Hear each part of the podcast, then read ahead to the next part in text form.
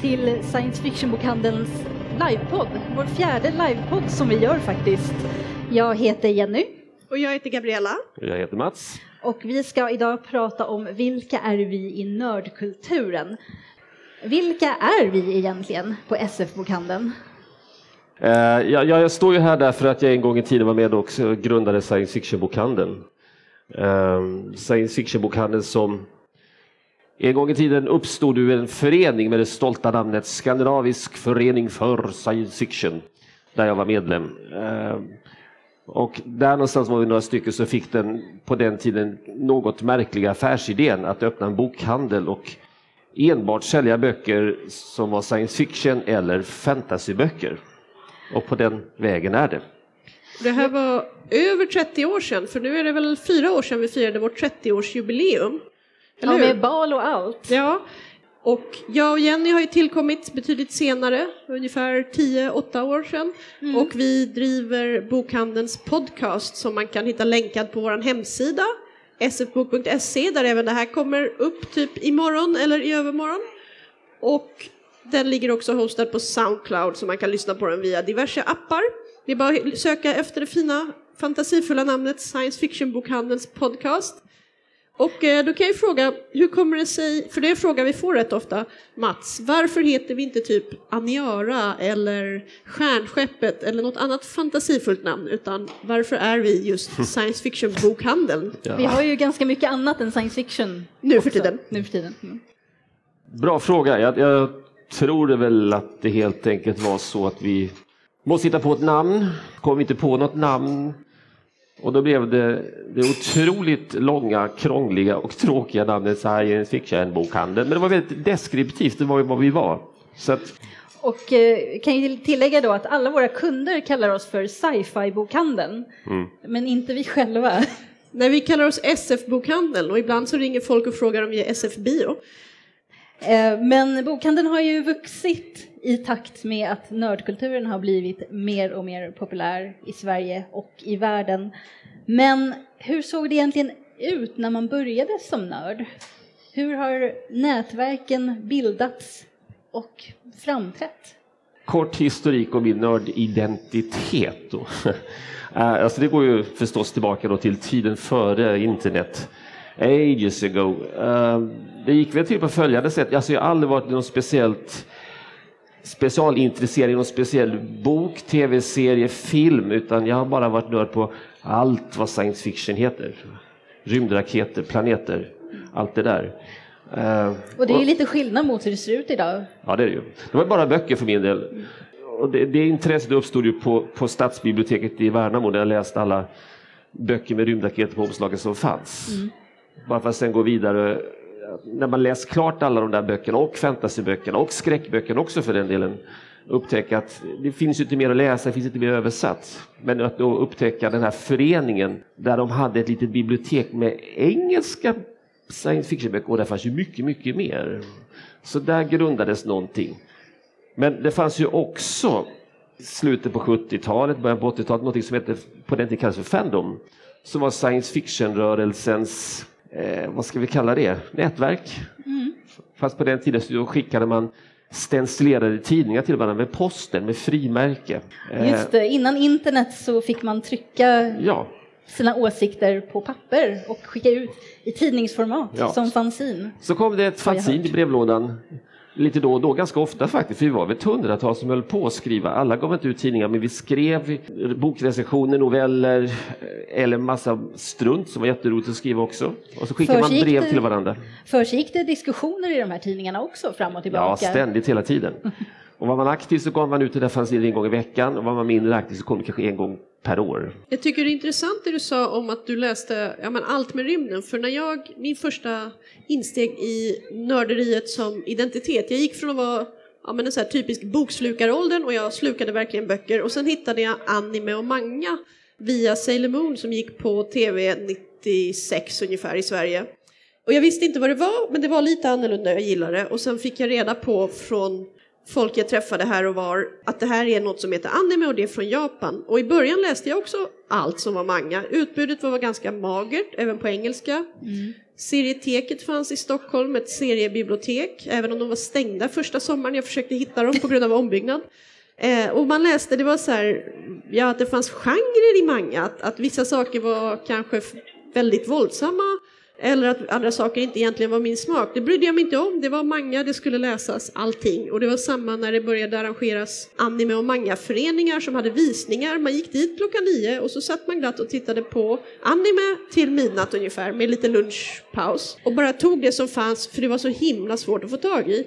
Och nu när vi har enormt mycket på internet, enormt mycket som översätts, på papper så är man ju mycket petigare och väljer ut den genre man gillar, den författare man tycker om att följa. Helt enkelt för man har inte tid att se allting. Eh, och dessutom så har ju kulturen på manga och animekonventen förändrats ganska så mycket på grund av den här tillgängligheten. Men eh, jag tänkte på det när du nämnde ordet fandom, för det menar ju folk lite olika saker med beroende på var man kommer ifrån. För för dig så betyder det science fiction fandom, eller hur? Bokfandom. Ja, självklart. Finns ingen annan fandom. Precis, det är väl det som eh, ena lägret ställer sig mm. frågan. Eh, medan för oss så kanske Fandom är mer allomfattande, att man är ett inbitet fan av någonting, kan vara nästan vad som mm. helst. Det är inte så, så specifik mening inlagd i det ordet. Jag, jag, skulle vilja lägga in en liten, jag vet inte, protest, för jag ja. tycker att det är så många som tillhör media-fandom för amerikanska superhjältefilmer, för Twilight, för Buffy, kallas av dem själva för Fandom. Och precis som de gamla SF-fansen så anser de att det är vi som är Fandom och vi har allt. Men om man står utanför den, bara med ett halvt steg ibland, så känns det som att media-fandom kanske är ett mer passande ord. För det, är, det går i arv helt enkelt. Eller engelsk mediafandom, ja. engelskspråkig mediafandom. Men också svenska, det finns svenska Doctor Who-konvent, det har arrangerats SM i quidditch, Harry Potter-sporten, uh, utanför där jag bodde förut faktiskt. Det är en tradition som har plockats upp från engelskspråkiga men även förs på svenskspråkiga forum i möten ansikte mot ansikte. Men kommer ur en annan, eh, hur ska jag säga, de som träder in i det tar inte till, de har inte plockat idéerna för vad Fandom är från science fiction-kongresserna utan de har kommit från Dragoncon och eh, Comic Con i USA och liksom sett hur gör man där. Och sen har vi då den svenska rollspels och brädspelsvärlden som är väldigt aktiv och har många stora konvent. Men kallar de sig själva för fandom? Nej, men de, de eh, har konvent, vilket är ett ord som används i mediafandom. Ja. Så det, det, är komplicerat med språket. Och sen har vi då manga och anime-fandom som inget av de här andra två lägren riktigt räknar med när de tänker på vad fandom är. Men eh, det är inte bara fandom som har förändrats i betydelse utan även ordet nörd, eller hur? För eh, om man tänker tillbaks kanske bara en 20 år så, där, så var ju det ett skällsord fortfarande ganska mycket. Man kan tänka på när vi startade SE-bokhandeln då med den som jag sa, den lite märkliga affärsidén att bara sälja science fiction och Mycket fantasy. Det, det, alltså det, var ju inte, det var ju närmast en sjukdomsbild. Alltså det, var ju, det var inte så socialt accepterat på den tiden att ha ett så nördigt intresse. Om jag gick på fest eller, eller hamnade i något socialt sammanhang så var det kanske inte det första jag sa att jag har en bokhandel som heter science fiction-bokhandeln utan det, det fick jag väl ta sen. Kanske för att det blev så långa invecklade diskussioner som ofta slutade med ”tror du på sånt där?” också. Och sen, så. Men den är ju precis tvärsom idag. Det har ju svängt 180 grader. Mm. Medan när, nu idag när vi ringer för att våra kortläsare krånglar så frågar killen i supporten efter att han hjälpt oss Förresten, SF-bokhandeln, är det ni sci-fi-bokhandeln i Gamla stan? Kan du ge mig ett boktips? Mm. Och så säger jag inte just nu, för jag måste gå och laga en kortläsare. Men eh, ring till dem som har tid så tar vi det jättegärna. Man kanske skulle kunna säga att mycket av den här förändringen kanske dök upp i och med internet och internetintressegrupperna. Eh, jag vet att eh, science fiction bokfandom hängde ju väldigt mycket på de här eh, allt-kanalerna. Mailinglistor, Mailinglistor kom ju först. Usenet. Usenet, Usenet, ja. tack. Jag vet egentligen vad det heter. Men det gjorde inte du, eller hur? Utan... Nej. Nej, för att eh, när jag började i Fandom, då var det mailinglistor som gällde. Och då hade de här nätverken redan börjat samlas kring eh, ja, intressegrupper på internet. Det här med fanzine hade ju försvunnit ganska så mycket då, även om fanzine fortfarande tillverkas faktiskt. Framförallt inom eh, lite äldre mediafandom. Star Trek har ju fortfarande rätt så mycket fanzin till exempel. Och inom ja, independent-serier där man gör originalfanzin med just serier. Mm. Jag tror även vissa sorters independent-musik har en mm. rätt levande fanzinkultur för att man förvaltar sin tradition. Mm. Men diskussionerna har ju flyttat till internet nästan helt och hållet skulle jag vilja säga. Och det gjorde ju också att de ökade. Om man mm. tittar på gamla Usenet-trådar så hängde ju väldigt många författare och det är samma om man går på den stora världskongressen för science fiction, Worldcon, mm. så träffar man ju på författare som är där som besökare. Mm. Och Isaac Asimov och Pineline och nu George Martin och Terry Pratchett på sin tid, de var alla aktiva i den typen av fandom som fans av det de producerade. Medan däremot så är det mycket mer sällan du hittar David Tennant på ett Doctor Who-konvent ja, eller men... ens på ett multimedia-konvent helt enkelt för att han skulle bli omkullsprungen av fangirls om han kommer som besökare och inte som äh, gäst med livvakter. Ja, det, har ju däremot blivit ganska stor industri i USA med äh, mässor eller konvent med gäster som är skådespelare. Mm. Får jag skjuta in en sak där? Det här World Science Fiction Convention som har funnits i jag tror säkert över 50 år, ja. som, som, är då en gång om året en gigantisk eh, konvent med, med många, många tusen eh, besökare. Och som ni säger, alla författare är där, alla i stort sett. Så gillar man läsa science fiction eller fantasy för den delen, om man är där, så har man, då hamnar man i ett litet paradis, en liten bit av himlen under en lång helg. Det är fantastiskt roligt, det rekommenderas. Det är ju en sak med, med eh, nördkulturen, det är ju den här samhörigheten som de här nätverken faktiskt bildade. Och klyschan är väl lite att det är en samhörighet bland de som har känt sig utstötta i andra sammanhang. Tycker ni att det stämmer till 100 procent? Eller är det kanske mer att man har ett intresse som är bara svårt att hitta på andra ställen? Jag skulle säga det stämmer kanske till 75 procent. Och det är väl där jag tror internet gjorde skillnaden. Man upptäckte att man var ju inte så ensam. Det spelar ingen roll hur obskyrt ens intresse är, och det här gäller inte bara nörderier eller geekdom, utan om det är liksom eh, makraméknyppling från 1500-talet så finns det någonstans i världen minst tio andra personer som gillar det. Och du hittar dem lättast genom att, att googla fram dem helt enkelt. Och sen känner de andra som gillar samma saker ungefär som du och så upptäcker du nya intressen. I min lilla värld, som science fiction-världen, science fiction-kongresser och liknande, som för övrigt finns flera stycken i, i Sverige varje år, inte så stora som världskongress, men de finns. Min bild av det hela genom årens lopp är att ja, det är klart det finns eh, vissa så att säga särintressen där. Men jag har en väldigt fin, varm bild av science fiction-kongressen, eh, att alla är välkomna. Du får vara så här, du får vara annorlunda, för att du delar ett intresse som jag och du, vi har det tillsammans. Och då kan man få vara lite si, man kan vara lite så, du är man är välkommen i alla fall. Det där tycker jag är väldigt tydligt även på manga och anime-konvent för yngre som, eh, som de i stort sett organiserar själva i olika storleksgrader. Från Narcon som har, vad är det, 7000 besökare? 9000 senast 9000 besökare till vårt lilla konvent som vi har på en skola där det kommer 150 besökare. Men det är också en av de stora poängerna med de här konventen är att alla är välkomna, ingen ska vara utstött, ingen ska bli utsatt för mm. någonting. Och där har det ju tyvärr hänt, eh, det finns ett engelskt uttryck som heter the geek fallacy, att man säger att men vi, vi delar det här starka intresset och alla är välkomna. Att man ibland tillåter personer som går över gränserna mot varandra så att de får andra att känna sig obekväma och det är någonting som trots allt nördvärlden och eh, både svenskspråkiga och engelskspråkiga och tycker jag väldigt positivt, de här uh, konventen som drivs av yngre personer jobbar ganska hårt med nu för tiden. Mm. Det har hänt mycket för att det finns folk som säger att jag har känt mig obekväm och tystad på stora kongresser, på små konvent för att jag är annorlunda, för att jag var, tillhörde en hbtq-grupp, för att jag hade mörk hy eller något och jag var kanske den enda. Och så sitter folk och pratar om, om exotiska aliens med mina markörer på ett sätt som fick mig känna mig väldigt utpekad. Som helt enkelt sa, ah, men i, i 40 år lyssnade ingen på mig. Men det har börjat hända grejer jag skulle säga hela 2000-talet har man plockat upp och försökt verkligen bryta ner strukturerna på ett bra sätt. Sen, sen är det ju ofta tre steg framåt och ett steg lite så förvirrat hit och dit. Men, men man jobbar med det och det händer mycket där. Mm. Eh, och, och, det är ju faktiskt så att ibland så har ju de här särintressena lett till att man har misstänkliggjorts enormt mycket av samhället. Tänker på eh, rollspelsskräcken under 90-talet som eh, tas upp lite i den här boken bland annat som eh, är skriven av Anna-Karin och Daniel Linder Krautlis, Finna dolda ting.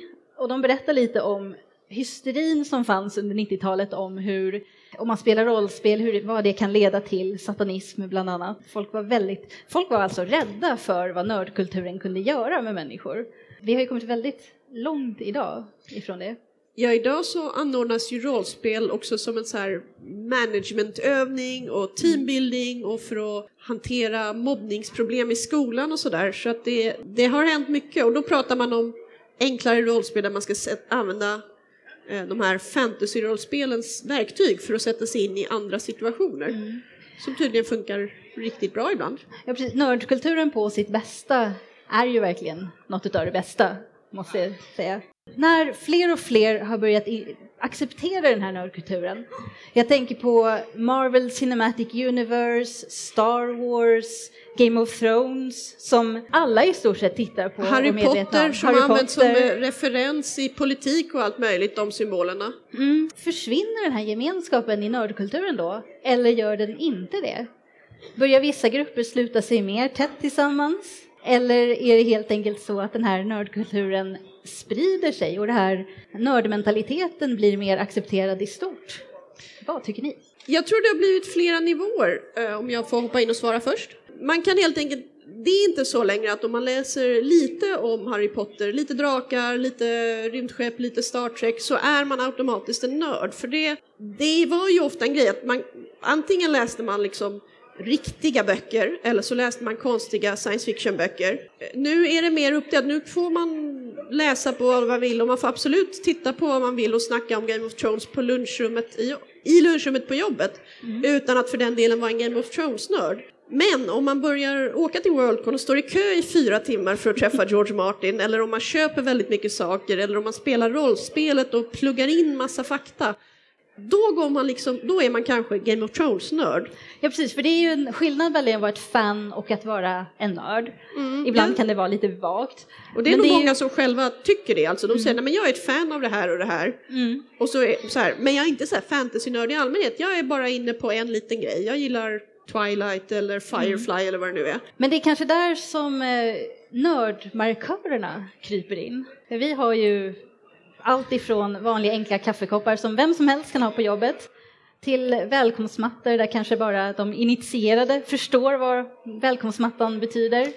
De får ju ofta fina kommentarer från andra för man tycker vad roligt att ni har en färgglad välkomstmatta. Mm. Även om man liksom inte är så inne på It's bigger inside, right? Ja. Men för att skjuta in där, det kanske, det du sa Gabriella, flera nivåer. Mm. Om man jag, kollar på SE-bokhandeln ages ago, så är det ju fantasyböcker när Robert Jordan, David Eddings och de där stora namnen mm. kom, Remini Feist och så vidare, då fick vi stamkunder som kom och köpte del 1, del 2 och del 3 och så vidare. Mm. Men för det stora flertalet så var fantasy på den tiden lika med verklighetsflykt eller sagor för vuxna. Det var inte riktigt sådär. Idag däremot då så är läser ju vem som helst Game of Thrones eller fantasy överhuvudtaget. Det är inte längre synonymt med, med den sortens nördighet. Så det, det, har hänt någonting där. Men, men då finns ju nivåer. Jag läser ju självklart inte all science fiction till exempel nu för tiden. Jag, jag har ju utvalda raketer jag tycker bättre om än andra. Och sen är det också, man hinner inte, jag hinner inte ens läsa allt jag verkligen vill läsa. För Nej, det, jag måste ju tyvärr jobba lite också. Mm. ja, man, man har ju den lilla biten där någonstans också. Ja. Eh, men vad är det, vad är det för nördmarkörer som visar att man är nörd kontra fan då? Har vi någonting? Eller handlar det mer om att man kanske som nörd har en djupare förståelse av vad de här nördmarkeringarna betyder? Jag tycker inte att vara nörd handlar inte om pengar. Eh, för vi har väldigt många både stamkunder och folk som är jättepassionerade nördar och även jobbar med konvent och så inom anime, manga och spel. Som helt enkelt, eh, de kanske är 13 år gamla, man har inte så himla mycket pengar. Nej. Men däremot har man tid. Och jag tror det där, det som skiljer nörden och fanet, eller inte, vissa fan investerar också, det som skiljer nörden och de som inte är nördar, det är hur mycket Uh, vad ska jag säga, av sitt kapital man lägger ner i något. Och det kan vara tid, eller tankekraft, eller pengar. Mm. Det, man har, det man har över helt enkelt. För någonting som verkligen har hängt kvar i alla år, från fanzinen till internet idag, det är ju faktiskt fanfiction och det är fanart. Alltså man skriver berättelser om sina favoritfigurer och man ritar bilder av dem. Ja, för man tycker om att skapa saker. Och filks också, som är en gammal grej. Eh, alltså att man skriver en sång. Ofta kan det vara Ida sommarvisa eller något. Man tar en melodi folk kan, sen skriver man en ny text till den som handlar om det man är nördpassionerad för. Det här känner man igen från de studentsångerna också. Just det. det för att alla kan melodin och man kan sjunga med. Och ja. det, det finns riktigt duktiga filkare som skriver och spelar in och allting. Så, ja, precis, som spelar instrument och så vidare. Det finns ju även folk som gör musikvideor. Eh, det brukar ju mest vara fans av tv-serier där det finns material att ta av. Där de ger musikvideon en betydelse som inte finns i eh, originalverket. Det här med fanfiction, Jenny, vad berätta? Ja, fanfiction är ju enormt, fullkomligt enormt. Det har, även, det har blivit så enormt och ganska så... Mm, folk börjar bli lite mer medvetna om det även om man inte är så djupt inne i Fandom. Så att folk har börjat skriva lite äventyrsböcker om folk som är med i Fandom. Till exempel boken Fandom av Anna Day som vi har med oss idag. Ja, Det finns även Carry On av eh, eh Rainbow, Rainbow Rowell. Jag tänkte jag kan bara förklara vad den här går ja. ut på, vad en del andra Fandom-böcker att skriva fanfiction, ja, det är ju ganska likt att skriva alla böcker. Om man bara skriver en berättelse om någon som sitter hemma på sin kammare eller på sitt internetcafé nu för tiden eller på Starbucks och skriver, är det inte så spännande. Så ofta händer någonting annat med utgångspunkt från fanficken. I Fandom av Anna Day så åker huvudpersonen och hennes eh, lillebror och två kompisar in i berättelsen. Det är en dystopisk värld de hamnar i där en av dem hamnar på den här förtryckande, snygga överklassens sida, för hon ser ut så, och de andra är i cosplay då som de förföljda rebellerna. Och så råkar de, det första de gör är att de gör ett misstag så huvudpersonen i boken de alla älskar blir dödad och så får då huvudpersonen i boken Fandom ta den rollen och måste spela berättelsen så att säga för att komma här... till slutet. Det här är jätte, jättevanligt fanfic-tema. Ja, det, det, är det allra vanligaste. Eh, man skriver en berättelse om hur man själv förpassas till en fantasivärld och får uppleva äventyret som huvudpersonerna upplevde. Eller så är man Harry Potters bortglömda syster. Han har ganska många. Ja, eller så är man Harry Potters blivande flickvän. Eller Draco Malfoys, det är också ja. ett mycket populärt tema. Mycket populärt. Målgruppen med Fandom är egentligen inte, tror jag, i första hand folk som är jätteaktiva i Fandomen, för den, det finns andra böcker. Uh, Diana Warren Jones Deep Secret börjar med på en SF-kongress och om man kan SF-kongresserna från den tiden, den här boken är från 80-talet, så känner man igen Robert Silverberg och andra liksom författare. Ja, det här är ju SF-fandom snarare då, för att de här nyare böckerna är kanske inte... Ja, jag, jag tänkte mer förklara skillnaden. Den är mer, ursäkta, den är ett in-joke. Om man läser Diana Wynne Jones bok, då, då måste man veta vilka personerna är för att fatta skämtet. Medan däremot Fandom kan du läsa och bara ha om du någon gång har öppnat Aftonbladet eller, eller vad heter det, New York Times och så står det en liten artikel om att nu är alla barnen så förtjusta i Harry Potter och skriver egna berättelser. Då förstår du grundkonceptet med Fandom och författaren förklarar det tydligt och du kan läsa en, ja, men en sån typisk ungdomsromans actionberättelse. De måste ju då slåss mot de måste bli rebeller och slåss mot de onda förtryckarna och sånt där. Ja, och det är väl där det har öppnat sig mer för allmänheten. Jag tycker att det här med, det finns ju en hel genre inom fantasy också som brukar kallas för portalfantasy, som inte handlar om fandom, men det, det är lite samma mekanism där, att man förpassas till en annan värld och får uppleva fantastiska äventyr där. Eh, och det är väl ingen slump att det är den största fanfic-genren. För att det, det, är väl det första man gör som barn och fantisera sig in i ett äventyr som man har läst om, eller eh, hittat på själv. Lev Grossmans Magicians, som också har blivit tv-serie, är ju väldigt populär och den försöker dekonstruera portalfantasy lite. Mm. Huvudpersonen, han älskar serien Pillory som liknar, det är lite som Narnia plus Harry Potter. Han får sen gå på en magisk skola och tycker det var rätt tråkigt och sen hamnar han i den magiska världen, Pillory, och upptäcker att det var inte heller så kul. Och hela grejen är att det yttre magiska kan inte lösa hans livsleda. Så det är väl där Grossman försöker bryta ner den här mm. tropen att en vanlig människa kan komma till en fantastisk värld och allt blir fantastiskt. Ja, det är ju inte det som fanfiction brukar handla nej, om i alla fall. Nej, där, där kör man rakt ut. Ja, det är lite poängen med det också. Det finns ju, vad är det, en halv miljon fan, Harry Potter fanfiction berättelser ja. på fanfiction.net.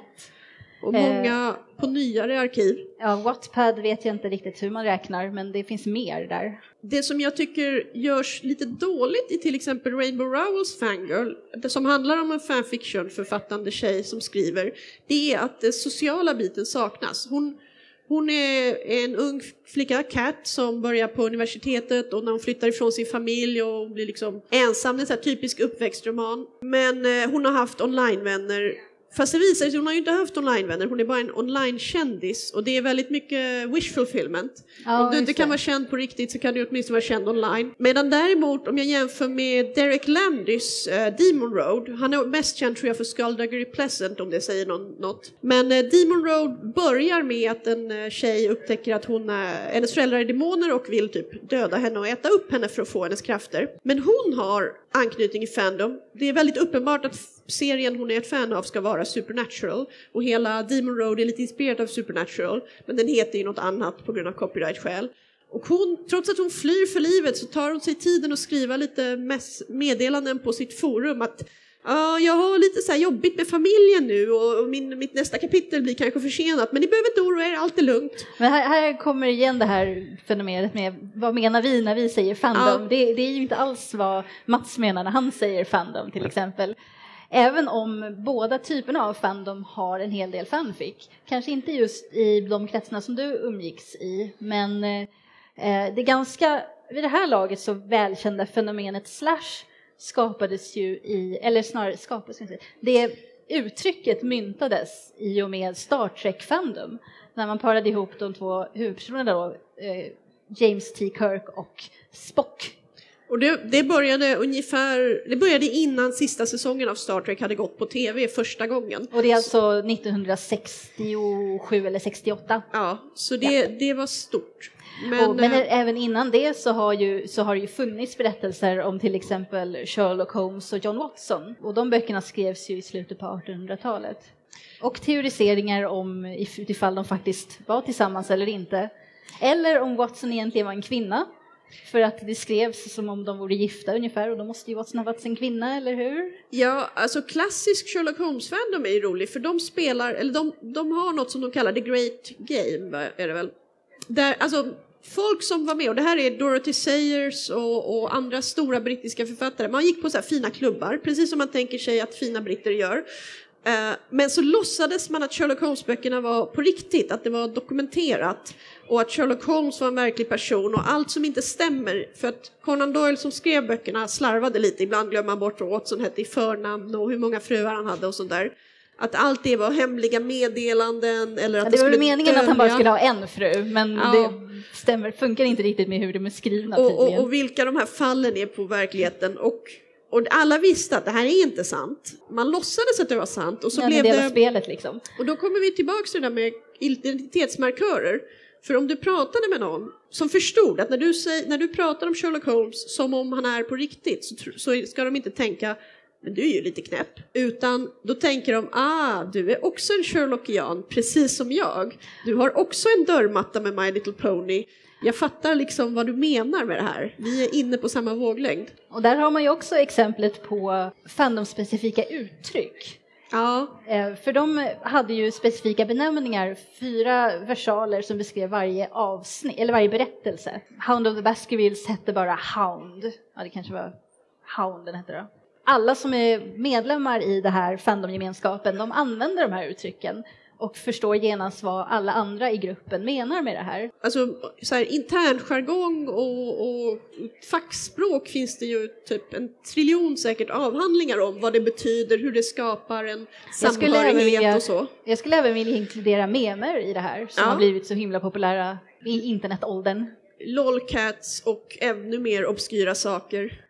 Ja men precis, en bild ifrån en tv-serie med en kommentar och alla som har sett den här tv-serien och sett när någon gjorde det här skämtet förstår vad det här betyder.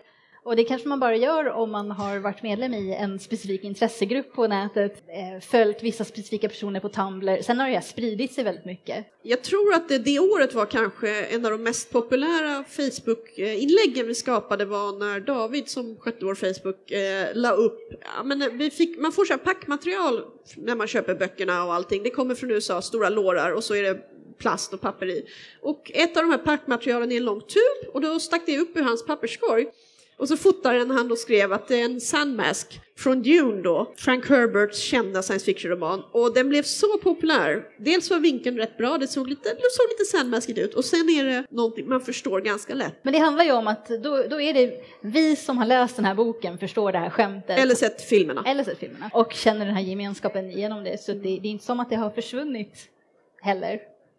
Nej, en del sådana grejer, nu har vi inte nu tror jag inte vi hinner gå igenom allt det, men eh, det är intressant hur vissa saker går i arv. Vi har föräldrar och även tror jag nästan eh, mor och farföräldrar som kommer in med sina ganska unga barn och så ska de presentera dem för Star Wars. Du ska få din första Chewbacca nu, kära fyraåriga brorsbarn eller vad det nu kan vara. Ja, hur har det varit nu? Du var ju ett enormt, du har väl varit ett enormt Star Wars-fan i alla år. Och eh, nu när Star Wars har blivit så, alltså när det kom de här nya filmerna och det har kommit verkligen en ny våg med massa unga fans. Hur kändes, vad tyckte du om det? Jag, jag, tycker det, jag tycker det är roligt, jag tycker att Star Wars-universat är verkligen episkt på riktigt. Alltså mm. det, det, det, växer, inte bara olika intriger utan hela universum, hela världen växer. Alltså planeten, raketerna, människorna, karaktärerna, allting. Det och känns det, och det storslaget. Ihop. Ja, det känns storslaget. Och det är jättekul att gå in på någon av de här eh, officiella hemsidorna med The Star Wars Encyclopedia eller någonting så där det finns hur mycket fakta som helst. Och det är snyggt och det är roligt. Mm. Jag tycker det är skoj. Ja, det har ju verkligen blivit generationsöverskridande mm. i och med att det är en sån pass eh, långlivad fandom. Medan andra saker blir snarare en generationsmarkör. Eh, Robert Heinleins Stranger in a Strange Land, Främling på främmande planet heter det väl på svenska. Mm. Den, den var väldigt, väldigt stor. Det var en riktig kultbok när den kom och det höll ett par år. Men nu har den tappat lite, man använder uttrycket grock för att förstå någonting på ett djupare plan och det kan man fortfarande se folk använda Jag har ju sett det långt innan jag visste var det kom ifrån. Ja. Så det dyker absolut upp. Men det är inte riktigt en bok som plockas upp igen. Den verkar inte Dels har det att göra med hur uh, könsrollerna är skrivna och vad den handlar om. Mm. Och det, det finns sånt som blir ja, men en tidsmarkör och sen finns det sånt som liksom övervinner tiden och går vidare som man kan ge till nästa generation. För det är inte så att folk som älskade Heinlein inte försöker köpa den till ungdomar idag, men den verkar inte fastna, den får inte nytt liv på samma sätt. Den har, Nej, den har fastnat i Alltså det var ju var hippieåldern sedan, ja. det, var, det var ett, ett, fantastiskt härligt budskap i det hela. Frihet, fri kärlek etc. Ja. etc. Men språkligt och allt annat så, så är den ju nattstånden. Ja, och Liftarens guide till galaxen som eh, för övrigt vårt, vad blir det, näst, nästa program eller något sånt kommer handla om. Den ligger lite och väger. Program 42 för alla ja. som undrar. Den, eh, den är lite halvvägs. Vissa saker känner man igen. Babbelfisken och, och ja, men hela 42 är en meme. Det har plockats upp av dator och IT-nördarna skulle jag säga, bara mm. som en så här ja. kul grej. Medan däremot boken är jag inte helt säker på att den kommer vara, anses vara en lika stor klassiker om 20 år. För och den är väldigt, ja men det är 80-tal yuppie-parodi på många sätt. Och Star Trek har ju också blivit det, trots att det har kommit nya filmer så har inte den blivit en ny stor fandom som Star Wars har blivit. Utan den, när folk tänker på Star Trek så är det fortfarande i huvudsak kanske 80-talsserien som alla tänker på, The Next Generation. Ja, med Picard och så. Ja, som är Fast, det som folk tänker på när de tänker på Trek i första hand. När vi säger inte så stor fandom, det, den är ju fortfarande stor, den är bara inte lika enorm som Star Wars eller Harry Potter. Ja, den har inte nått ut till allmänheten på det sättet som Star Wars, Game of Thrones, Marvel Cinematic Universe. Jag menar, serie, superhjältar från serietidningsvärlden har ju verkligen inte varit något allmänintresse förrän i och med de här nya filmerna. Nej, och inte Avengers. Alltså, Nej. Iron Man var det väl ingen som visste vem det var innan biofilmerna började komma? jo, men ja, alltså visst. Spindelmannen och Batman eller Läderlappen var allmänna kulturikoner. Ja. Och, och Stålmannen. på ett väldigt, ibland vagt plan. Men eh, att de som de valde att göra, de nya Marvel Cinematic Universe, att de som de fokuserade runt, det kanske hjälpte att, de, att alla visste inte vem Iron Man var. Man kunde hitta på lite vad som helst. Det var inte så här, och kommer det en till film med honom? Alltså, men släpp det här nu. ja, vi kanske ska ta och börja avrunda nu. Eh, jag bara tänkte, om man ska ta ett sista tips lite så här, vi har missat det. Om man vill se en riktigt bra film som uppskattas av den fandom den gör en kärleksfull parodi på och som fattar vad det handlar om att vara fan så tycker jag att Galaxy Quest som också är ett tidsporträtt av en specifik sorts Star Trek-fandom och Star Trek-konvent är väldigt, väldigt bra. Man den är ju lite gammaldags men Ja. eh, man får ändå en bild av fandom. Och så är det en väldigt, väldigt rolig science fiction-komedi. Men eh, med det så tackar vi för oss från Science Fiction-bokhandeln. Tack för att ni kom och lyssnade. Tack.